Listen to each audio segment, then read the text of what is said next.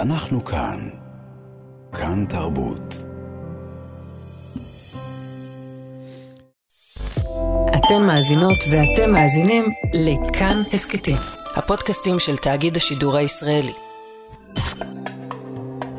גם כן תרבות, עם גואל פינטו.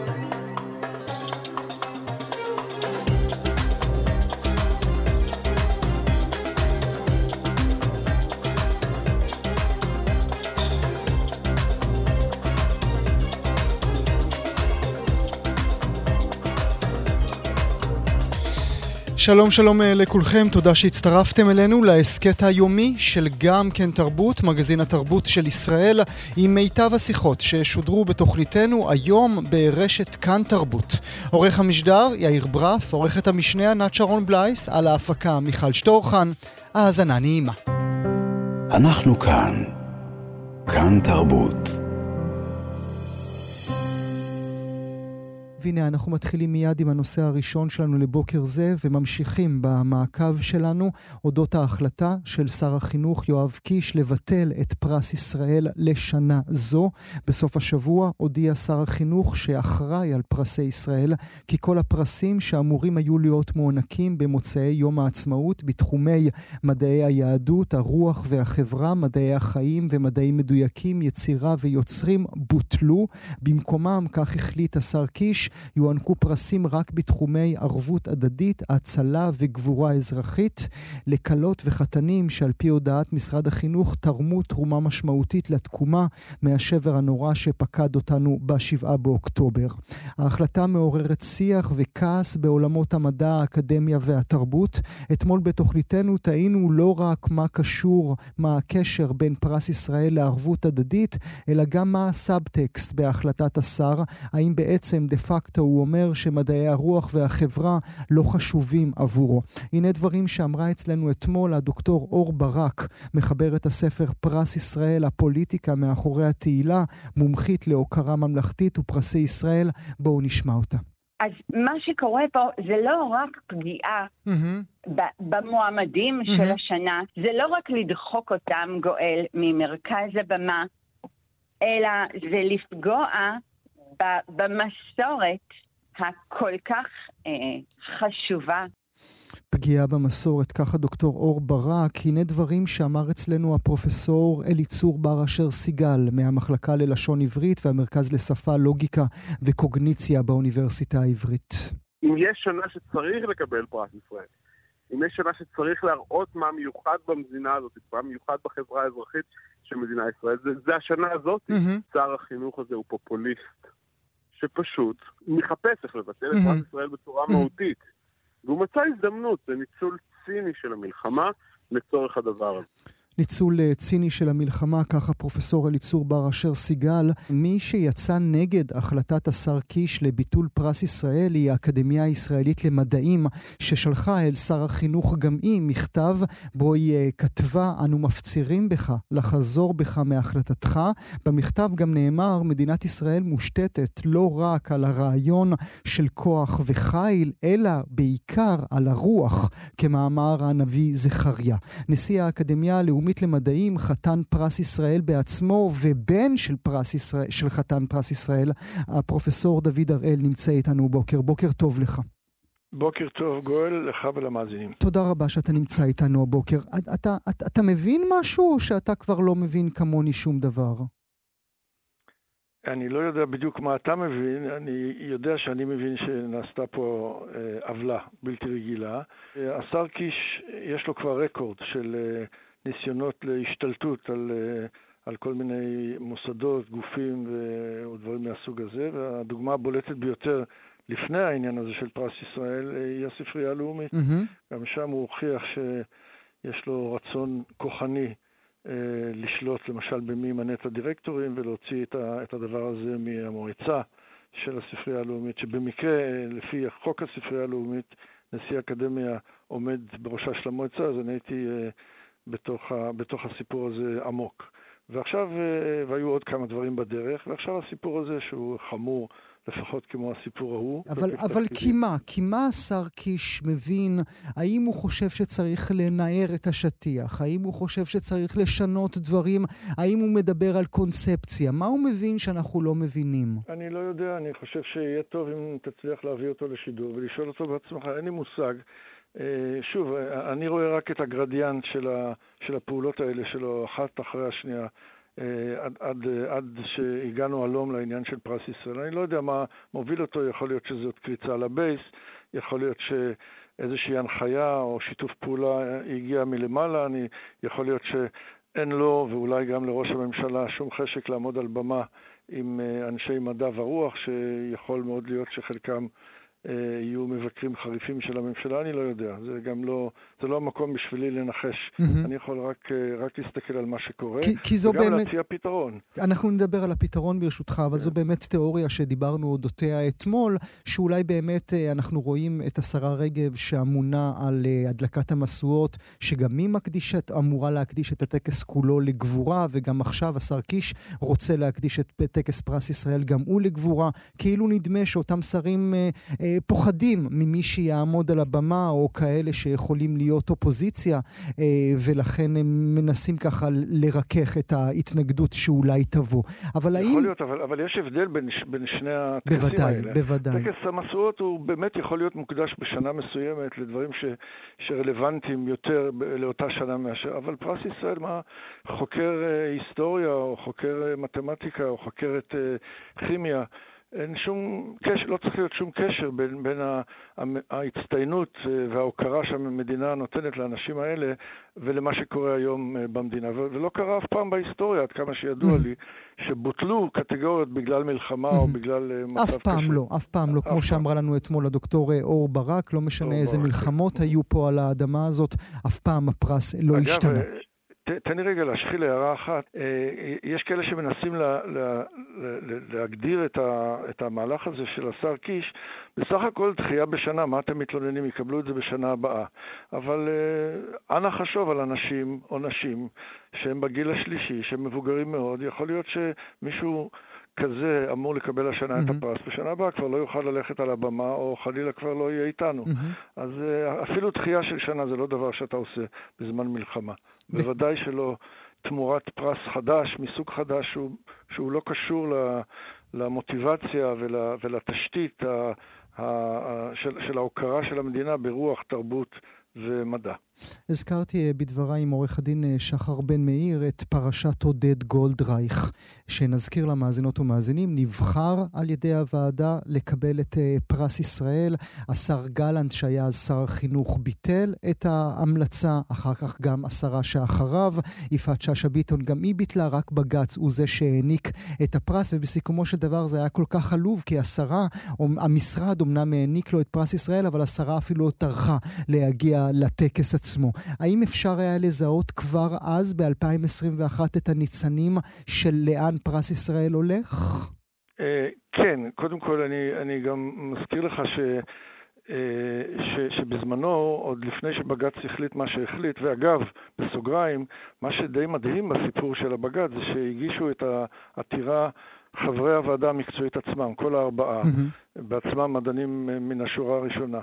אה, גם בזמנו אה, עשיתי איזשהו טקס על מדשאות מכון mm-hmm. ויצמן והענקתי לעודד גולדרח. את הפרס שלך. את הפרס שלי, לא, אמרתי לו את הצ'ק כי בזבזתי כבר את הכסף, אבל, אבל את, ה, את הפסלון. עכשיו, אני מזכיר את זה כי ב, בימים האחרונים, מאז ההחלטה הזאת של השר קיש, יש אליי המון המון פניות, אולי האקדמיה למדעים או אתה באופן אישי, תעשה עכשיו טקס אלטרנטיבי. כן. ותחליט מהר כן. על מי שמקבל. זה לא, זה לא יקרה מהרבה סיבות. קודם כל, אנחנו, האקדמיה למדעים לא נמצאת כאן כדי לכבות שרפה אה, בעקבות איזושהי פשלה או החלטה רעה של, של שר כזה או אחר. ודבר שני, צריך, מה שצריך להבין, אה, זה שלהחליט למי נותנים פרס ישראל זה לא משהו ש, שאני יכול להקים איזה ועדה וצ'יק צ'אק, זה, זה ועדות מקצועיות בכל אחת מהקטגוריות, להחליט על הקטגוריות, להחליט על הוועדות, לשבת, לדון, לקבל את, ה, את החומר על כל מועמד. זה, זה לא דבר שעושים אה, בחפלאפ, ושוב, הפתרון שאני מציע הוא פתרון אני מבטיח, גם לזה אנחנו נגיע, אבל אוקיי. אני רוצה עוד נקודה אחת ברשותך, ואני רוצה באמת לדבר אודות העניין הפוליטי. אני, אני הגדרתי את זה קודם בשיחה, אה, כאילו שרי חינוך לדורותיהם אה, התייחסו אל פרס ישראל כאל מגרש המשחקים הפרטי שלהם, אבל זה לא תמיד היה ככה, ואתה, לא, לא ואתה ואביך דוגמאות מצוינות לזה. כי אבא שלך, פרופסור הראל פיש, היה איש ימין מובהק, קיבל את פרס ישראל מיוסי שריד, ואתה איש שמאל, קיבלת את פרס ישראל מלימור לבנת. זאת אומרת, זה לא היה ככה. זה לא היה ככה בכלל. היו תמיד, אה, נגיד, אה, בלשון המדינה, היו בעיות, היו אה, פניות, היו, הייתה ביקורת. הרבה פעמים זה היה על אלה שזכו בקטגוריה של מפעל חיים, או בקטגוריות של יצירה.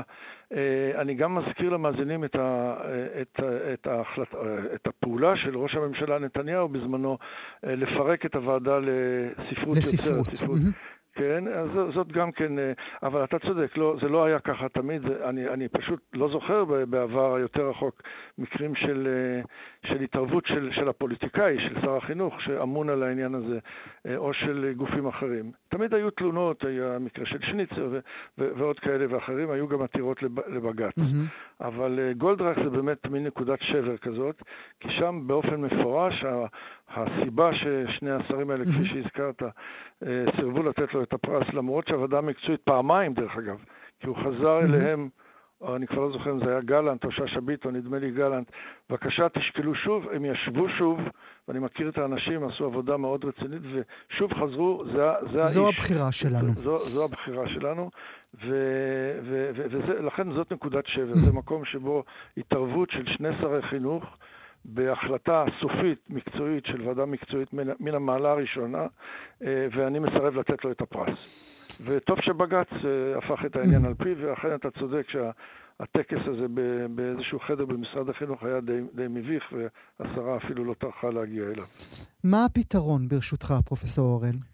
אז uh, הפתרון שאני מציע, ואני לא, לא, לא יודע אם, uh, אם יש לי ביד uh, את כל הפרטים איך, איך ליישם אותו, הוא מורכב משני, משתי נקודות. קודם כל, העניין הזה צריך לעבור חקיקה. זה, צריך חקיקה, צריך חוק פרסי ישראל, כמו שיש חוק הספרייה הלאומית וחוק האקדמיה למדעים וחוק על כל מיני דברים אחרים.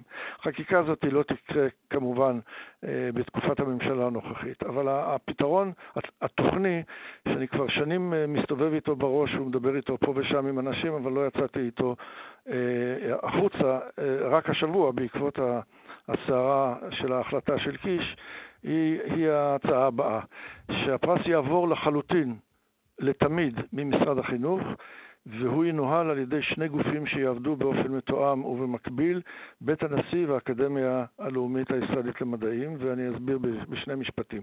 האקדמיה הלאומית אה, אה, היא גוף ממלכתי א-פוליטי, עצמאי, הנשיא או הנשיאה נבחרים על ידי חברי האקדמיה אבל ממונים על ידי נשיא המדינה. אין שום אה, חרב ממשלתית אה, מונפת אה, מעל, מעל הגוף הזה, ואף אחד בעצם לא יכול להגיד לנו תעשו ככה או אל תעשו ככה.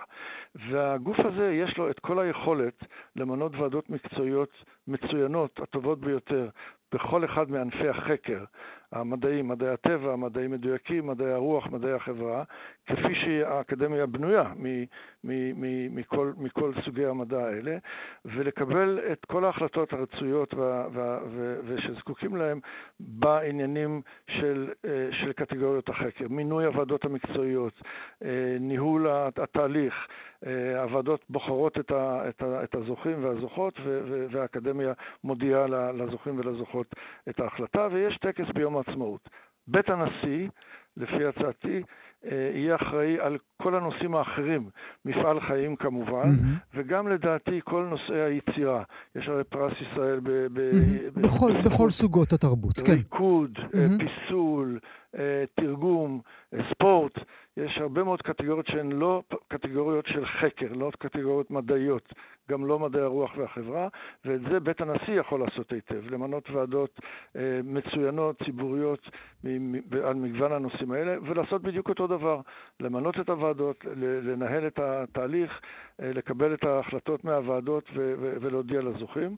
והעניין של הטקס עצמו יהיה טקס ממלכתי לכל דבר ועניין. זה שהטקס הוא בירושלים במוצאי יום העצמאות ונותנים איזשהו צ'ק mm-hmm. ונותנים פסלון, כל זה לא צריך להשתנות.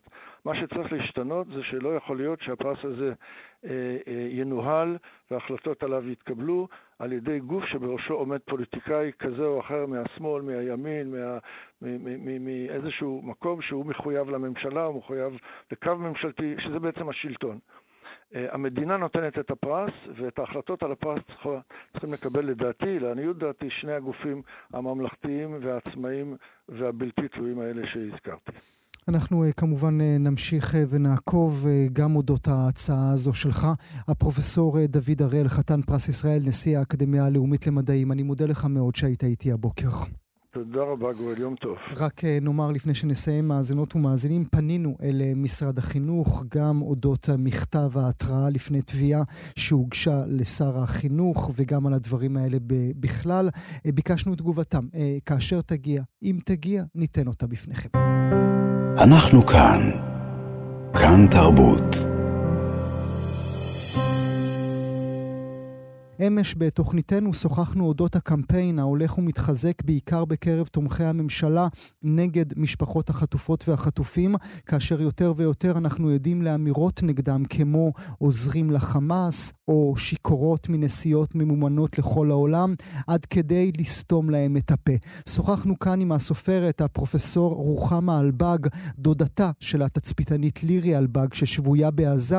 הנה דברים שהיא אמרה לנו אתמול. אני עצמי מקבלת אה, כל מיני הודעות מהסוג של אה, תשבו קצת בשקט, נמאסתם, תפסיקו לצעוק, תירגעו. אז לכל אלה שכותבים, אחר כך כבר כמובן נחשפתי ליותר ויותר, אחי קצת שלח לי, אבא של לירי. אה, נחשפתי לכל הטרעלת הזאת. ודבר אחד שיש לי להגיד להם, לכל הכותבים האלה, ולכל המהרהרים והפילוסופים בש... ב... לעת מצוקה כביכול, אם הם רוצים להתחלף. אני אשמח מאוד להתחלף איתם. אם הם רוצים אה, להתחלף. ככה סופרת הפרופסור רוחמה אלבג בתוכניתנו אודות אה, אחייניתה, לירי אלבג, תצפיתנית ששבויה בעזה. עכשיו עליית מדרגה, אולי אפילו ניצחון למתנגדי משפחות החטופות והחטופים, כאשר אתמול נודע שרונן צור, היועץ שליווה את משפחות החטופות והחטופים, מודיע כי הוא עוזב את תפקידו. צור כתב ברשתות החברתיות, הובאו עדויות לכך שחלק מהמשפחות ספגו איומים איומים בביקוריהם בכנסת ובמפגשים עם חברי קואליציה שהתנו את סיועם למשפחות בשינוי הרכב מובילי המטה. מטה משפחות החטופים מצידו אמרו שהם מודים לרונן צור על חלקו המשמעותי בייסוד המטה והתנדבותו, והם גם הוסיפו, האחריות הבלעדית להשבת כלל החטופים מוטלת על חברי קבינט המלחמה ועל העומד בראשו. האם ייתכן, מאזינות ומאזינים, שאנחנו באמת חיים במציאות שבה, כמו שכתב צור, משפחות חטופים וחטופות סופגים איומים מחברי קואליציה שמתנים סיוע בשינוי הרכב מובילי המטה, ובכלל נשאל כעת האם הקמפיין להשבת החטופים כשל. נברך לשלום את תמי שינקמן, יועצת אסטרטגית, מי שניהלה את הקמפיין לשחרור גלעד שליט. רק נאמר לפני שנפנה אליה, אה, היא מלווה כמה ממשפחות החטופים בהתנדבות מלאה. תמי, בוקר טוב לך. בוקר טוב. תודה רבה שאת אה, נמצאת איתנו הבוקר. את מעלה בדעתך שייתכן שאכן אה, יש חברי קואליציה שמאיימים על משפחות חטופות וחטופים אה, שהם לא יעזרו להם ולחטופות ולחטופים אם אכן מישהו מסוים יעמוד בראשם? תראה, בטרם אני אענה לך על השאלה הזאת, אז אני רוצה רק להכניס אותך קצת למיקרו התחושה שלי היום בבוקר. יצאתי בשעת בוקר אה, מוקדמת, ובחוץ ירד גשם זלעפות, קור, שלוליות ענק, ואני תהיתי האם בתקשורת ידונו בסיטואציה שבה החטופים נמצאים mm-hmm. עכשיו, במנהרות החמאס, mm-hmm. ואיך uh, המזג האוויר החורפי הזה משפיע עליהם. Mm-hmm. ובמקום העניין הרגשי של להזדהות בפועל עם מה שקורה איתם עכשיו, כמו שאנחנו מזדהים מדי יום עם, עם שלל דברים שעוברים באופן רגשי עלינו, אנחנו בעצם נאלצים להתמודד עם סיטואציה הזויה מבחינתי, שבה בעצם אה, אנחנו מגיעים לסוג שהמשפחות הפכו להיות סוג של כלי פוליטי mm-hmm. בציניות נוראית, כאשר הנושא האמיתי של החטופים הוא עניין לאומי, מוסרי, יהודי, ולא אמור בשום מקרה לשרת אינטרסים פוליטיים. וזאת בעיה מאוד מאוד גדולה שאנחנו הופכים את זה לאיזושהי אמירה, איך אתה אמרת בפתיח שלך? ניצחון. Mm-hmm. ניצחון של מי? Mm-hmm. ניצחון על אז מי? אז אולי, תמי, זה באמת מעיד על כישלון הקמפיין להשבת החטופות והחטופים, שאנחנו מתעסקים הבוקר בהדחת עופר כסיף, או שאנחנו מתעסקים uh, הבוקר ברונן צור? תראה, uh, אנחנו עם שחפץ חיים, ובפועל המועקה הזו שאנחנו חיים איתה מדי יום, היא, היא קשה מנשוא. תראה באיזה סיטואציה אנחנו נמצאים. אנחנו נמצאים בסיטואציות רגשיות חסרות תקדים בכל צורה שהיא. יש לנו אלפי מפונים, יש לנו אה, לצערי הרב, מדי יום אנחנו קמים ל"הותר לפרסום", mm-hmm. שזה הודעה נוראית. Mm-hmm. יש לנו חטופים שמדי יום אנחנו לא יודעים מה מצבם, לא יודעים מה קורה איתם. חלקם האם אה, שרדו ונשארו בחיים, חלקם האם לצערנו הרב... אבל זה, עדיין, אבל זה עדיין מעיד על כך שהקמפיין נכשל. לא, למה נכשל? תראה, בפועל, תראה, אחד ה... העוצמות הגדולות של הקמפיין הזה זה א', שהנושא לא יורד מסדר היום הציבורי. שזה אה, אתגר בפני עצמו לא פשוט בכלל.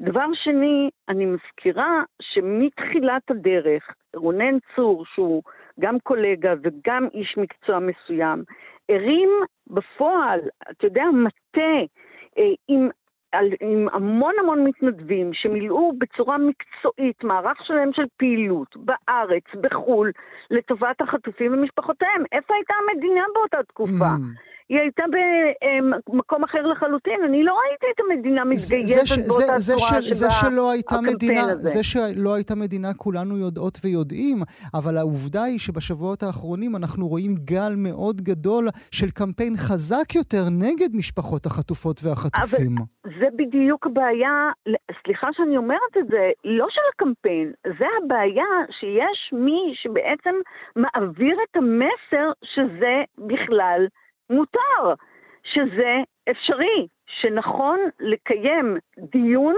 על גורלם של אנשים חיים שנחטפו מבתיהם, שהם בני אדם שאנחנו, עם האתוס הלאומי שלנו, תמיד mm.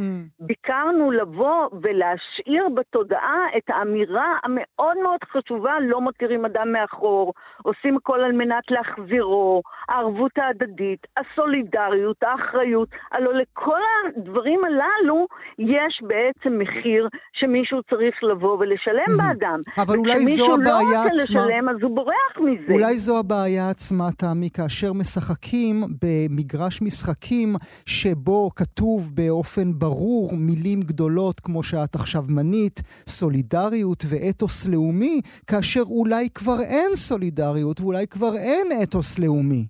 אז אני רוצה לומר לך שאני מאוד מאוד מקווה שלא. אוי ואבוי לנו אם אנחנו הגענו למקום הזה שבו לא אכפת לנו מהיותנו מי שאנחנו.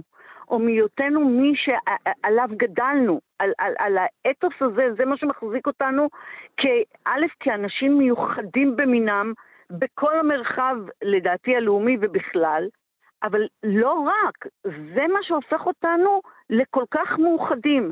אתה יודע מה? אני אשאל אותך שאלה. תשאל כל חייל, מה השאיפה הכי גדולה שלו? Mm-hmm. והוא יגיד לך... לשחרר חטוף. בדיוק. Mm-hmm. למה זה? Mm-hmm. עזוב, איזה שמחה יש בנו כאשר אנחנו רואים... עזבי, תמי, אני רוצה לשחרר חטוף. מה את אומרת אוקיי. לחיילים? אני רוצה אז, בעצמי ללכת. אז, אז, אז על אחת כמה וכמה, זה בזכות הדבר הזה שאנחנו מוקירים ומכירים בו. בחשיבות של האתוס הזה, בחשיבות של היותנו מאוחדים אבל חייבת יוצא. להיות לך דעה, תמי, אם את מרשה לי, אודות, אודות ו... הביקורת כלפי המשפחות uh, עצמם. אנחנו לא יכולים להתעלם מהפיל שבחדר. אני, אני יכולה לבוא ולהגיד ככה, תמיד היו בעלי אינטרסים. בכל קמפיין, וקמפיין דרך אגב יש, בכל מהלך ומהלך יש. יש קמפיינים לכאן ויש קמפיינים לכאן, ויש אינטרסים לכאן ויש אינטרסים לכאן. נשאלת השאלה, מה בעצם משדר עוצמה עבורנו? מה משדר עוצמה עבור עצמנו? האם העובדה שנפקיר, נפקיר ילדים, בני אדם, חטופים, האם הדבר הזה יכול להביא אותנו לתחושת ציונות ולתחושה של חוזקה? הלוא בפועל גם ראש הממשלה, אמנם אולי באיחור מה, אבל כן הצהיר על שתי מטרות למלחמה הקיימת. שתי מטרות, אני מזכירה, מטרה ראשונה היא לנצח, לנצח את החמאס, אבל המטרה השנייה היא להחזיר את החטופים הביתה. מה אתה חושב שהמשמעות של הדבר הזה יעשה לעם אם הם לא יחזרו הביתה, או חלילה אם הם יחזרו כשהם לא בחיים? מה המשמעות של זה ארוכת הטווח? האם מישהו יהיה יוכל לבוא ונניח, עכשיו מדברים על החזרה של אנשים אה, משדר, לשדרות הביתה. איך הם יוכלו לישון בשקט כשהם... הם לא, הם לא, התשובה היא לא. הם, הם לא, הם לא, הם פשוט לא. מזה, mm-hmm. לא רק שהם לא, אבל יותר מזה, איך חיילים או הורים של חיילים ירגישו כאשר הם מגייסים את הילדים שלהם לצבא? או איך לצורך העניין ילדים ירגישו כשהם צריכים לחזור בשלב כזה או אחר mm-hmm. לצפון ולדרום, כאשר יודעים בפועל שאם חס וחלילה יקרה משהו, אף אחד לא יעשה שום דבר למענם. תגידי, תמי, איך הצלחת עם גלעד שליט? קודם כל המצב אה, שונה לחלוטין, אנחנו מדברים על uh, משפחת שליט כשהיא uh, בעצם משפחה אחת, לעומת פה הרבה מאוד משפחות והרבה מאוד סיטואציות קשות מנשוא. עכשיו תראה, בפועל הרבה מאוד פעמים, ומי כמוך יודע, אתה איש תקשורת, תמיד יותר קל להעביר אפילו סיפור אחד מאשר mm. סיפור של רבים. Mm-hmm. זה לא אה, דבר פשוט, גם אני מזכירה, השחרור של גלעד שליט אה, היה אחרי חמש, וח... חמש וארבעה, אה, חמש שנים וארבעה חודשים שהוא ישב בשבי, זה לא קרה במיידי, mm-hmm. זה לא קרה מיד, התחלפו ראשי ממשלה, התחלפו שרי ביטחון, התחלפו אה, אה, אה, אנשים אה, ב, בקבינט, בקבינט, זה לא היה פשוט גם אז וגם היום על אחת כמה וכמה. רק במקרה דנן, כשאנחנו מדברים כרגע על המשפחות, אין להם את הזמן, זה לא mm-hmm. אותו מצב, כן. זה לא אותה סיטואציה. כן. את יכולה עם הניסיון הרב שלך אה, אה, לדמיין שהרוח אה, תצליח ללכת אל כיוונם של החטופות והחטופים? שדעת הקהל הישראלית תגיד לכל מקבלי ההחלטות, לא, אנחנו לא מקבלים את המציאות שהם לא נמצאים כאן איתנו? אתה יודע, אתה מגיש תוכנית תרבות, אז אני לא רוצה חלילה להגיע למקום הזה, אבל אני אלך איתך למקורות. אם אנחנו לא רוצים להגיע למצב של גוג ומגוג, אנחנו חייבים קודם כל ללכד את עצמנו סביב המטרה הזו. אחרת גוג ומגוג. לטעמי כן. תמי שינקמן, יועצת אסטרטגית, אני מודה לך שהיית איתי הבוקר. אני מודה לך גם, תודה רבה. אנחנו כאן. כאן תרבות. צלם סטילס הדוקומנטרי דמיטרי מרקוב מת, רק בן 41 הוא.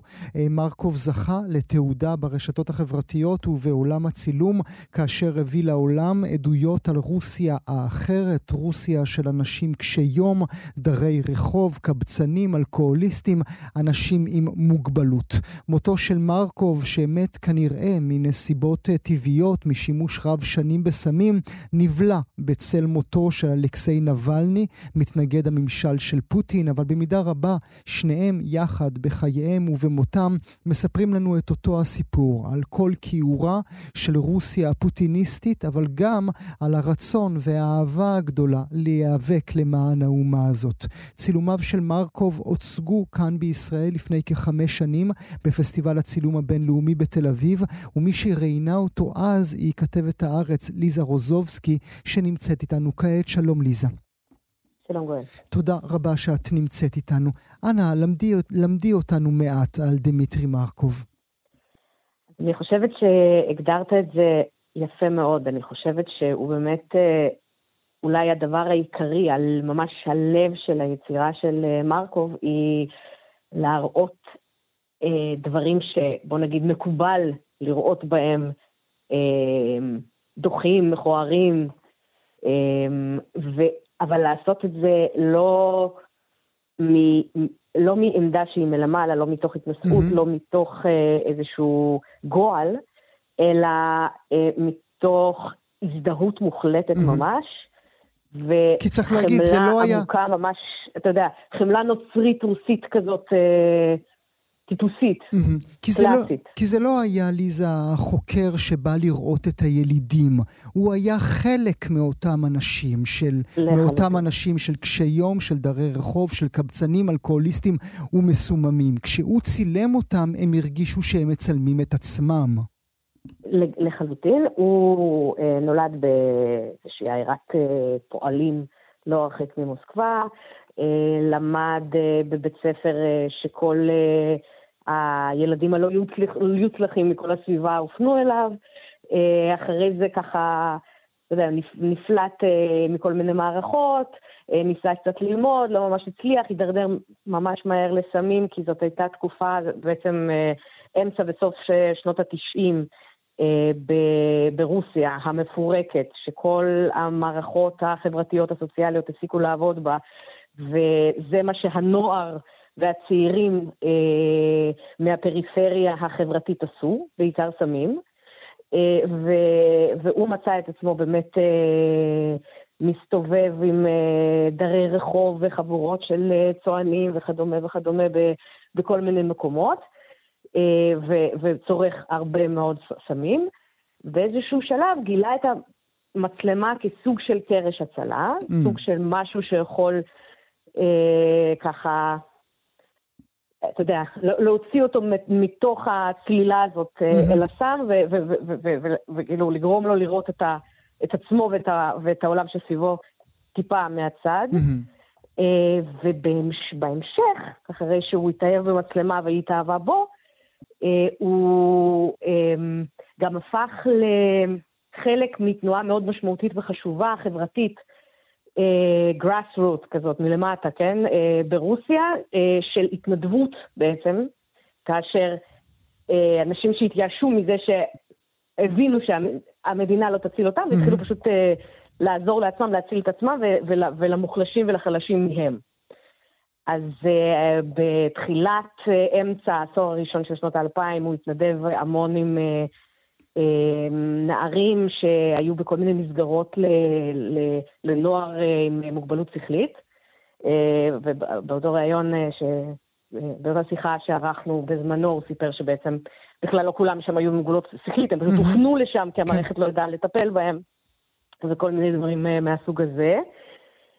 ובעצם הצילום, החיים וההתנדבות אצלו תמיד היו הלכו ביחד, mm-hmm. יד ביד. זה, ו- ואי אפשר היה להפריד מזה, כי זה, זה לא שכאילו היה את העבודה ואת החיים, זה פשוט, אלה באמת היו חייו. אז, אז אולי באמת בהקשר הזה אה, אשאל אותך, עד כמה רוסיה של אה, מרקוב, כפי שהיא מופיעה בצילומים שלו, היא רוסיה אמיתית, לעומת נגיד צילומי מוסקבה היפים? אני חושבת שהכל, כאילו, אתה יודע, רוסיה כמו גם במדינות אחרות בעולם מלאת ניגודים, ויש בה הכל, עושר קיצוני ועוני קיצוני ויופי וכיעור וחמלה ואכזריות והכל, אה, והכל אה, נמצא שם אה, בעת ובעונה אחת. ו, אה, ומרקוב, אחד ה... אולי... אה, אה, לא יודעת, הצרות האומנותיות והאישיות המשמעותיות שלו היו הסירוב באמת, הסירוב לשיפוטיות, mm. הסירוב, הסירוב כן, לשפוט. כן. אה, ואני חושבת שזה ממש אה, גם היה מין אקורד סיום מאוד עצוב ומאוד טרגי ב, ב, ב, של חייו. כשבאמת הפוסטים האחרונים שלו עסקו בזה שהוא בסיפורים, אז בסיפור על איזשהו מגויס, איזשהו חייל mm-hmm. שרוסי, כן? שבעצם הלך אה, להילחם באוקראינה ו- ו- ולהרוג אה, ולכבוש, כן? ואז חזר הביתה והוא מתכוון להתגייס שוב, אבל מרקו במקרה פגש אותו, שתה איתו וודקה, צילם אותו ונמלא חמלה והזדהות כלפיו, סיפר עליו, אחרי זה ספג ביקורת על, על ההזדהות הזאת. הוא חוטף טוב טוב, כי אומרים לו איך מישהו כמוך לא משתמש בדיוק. בקול שלך כדי לבקר את משטר פוטין, כדי לבקר את החיילים המסכנים שנשלחים שם ומתים במאות אלפים, והוא אומר, לא, אני אוהב את האומה שלי, הם אחים שלי. נכון, זה אגב לא אומר שהוא לא, שהוא נמנע מביקורת כן, במשטר פוטין. כן, כן. Uh, כלומר, הוא, הוא עשה את זה פשוט בדרכו שלו. ואנחנו uh, חייבים להזכיר את הצילום באמת לגמרי איקוני שלו, שהוא עשה מתוך אולם בית המשפט, כשהוא בעצמו נעצר בהפגנה מחאה נגד, אה, נגד כליאתו של נבלני, כשנבלני חזר לרוסיה ומיד נקלע. אה, והצילום הזה שמראה מין אה, שוטר חמוש ועוטה מסכה ואפוד, מין סמל של כוח וכוחנות, כן? יושב מתחת לדיוקן של פוטין, וכאילו מסמל את השלטון שלו ואת הדרך שבה הוא שולט ביד רמה, אז uh, הצילום הזה הפך ממש לסמל, mm-hmm. גם של, גם, גם של, בכלל, כאילו, של המאבק למען נבלני, וגם בכלל של התקווה, התקווה האחרונה לחירות. שהיא, שהיא, כנראה, עכשיו... היא כנראה אחרי סוף השבוע הזה כבר לא קיימת לגמרי, ואולי באמת לא, בזה... לא לזמן הקרוב, כן. אולי בזה באמת אה, נסיים. אני חיברתי בדבריי, אני לא יודע אם הסכמת איתי או לא, אה, בין המוות הזה למוות הזה, אה, בין המוות של מרקוב למוות של נבלני. באמת זה יותר מדי הצטרפות מקרים, אבל כן, שני האנשים האלה מראים את שקיעתה הסוף סופית של האומה הרוסית הגדולה. אני מסכימה איתך לצערי. לא, את לא אמורה להסכים איתי, ליזה, את אמורה להגיד לי שאני טועה. אני, אני חושבת שכמו רבים אחרים, אני איבדתי, איבדתי תקווה ב, בסוף השבוע האחרון. אה, ואוקיי, אתה יודע, ההיסטוריה תימשך, כן? Mm-hmm. הדברים אה, ימשיכו לקרות, ומתישהו המשטר של, גם המשטר של פוטין ייפול. אבל... Uh, זה כבר ברור שזה לא יקרה, לא יקרה בקרוב, ו, ועושה רושם שאין כוחות בתוך רוסיה אה, שמסוגלים לעשות את זה. לזכרו של הצלם המאוד מאוד חשוב, לכו וצפו ביצירות שלו בכל הרשתות החברתיות, תוכלו למצוא אותו, דמיטרי מרקוב. כתבת הארץ ליזה רוזובסקי, תודה רבה שהיית איתי הבוקר. תודה.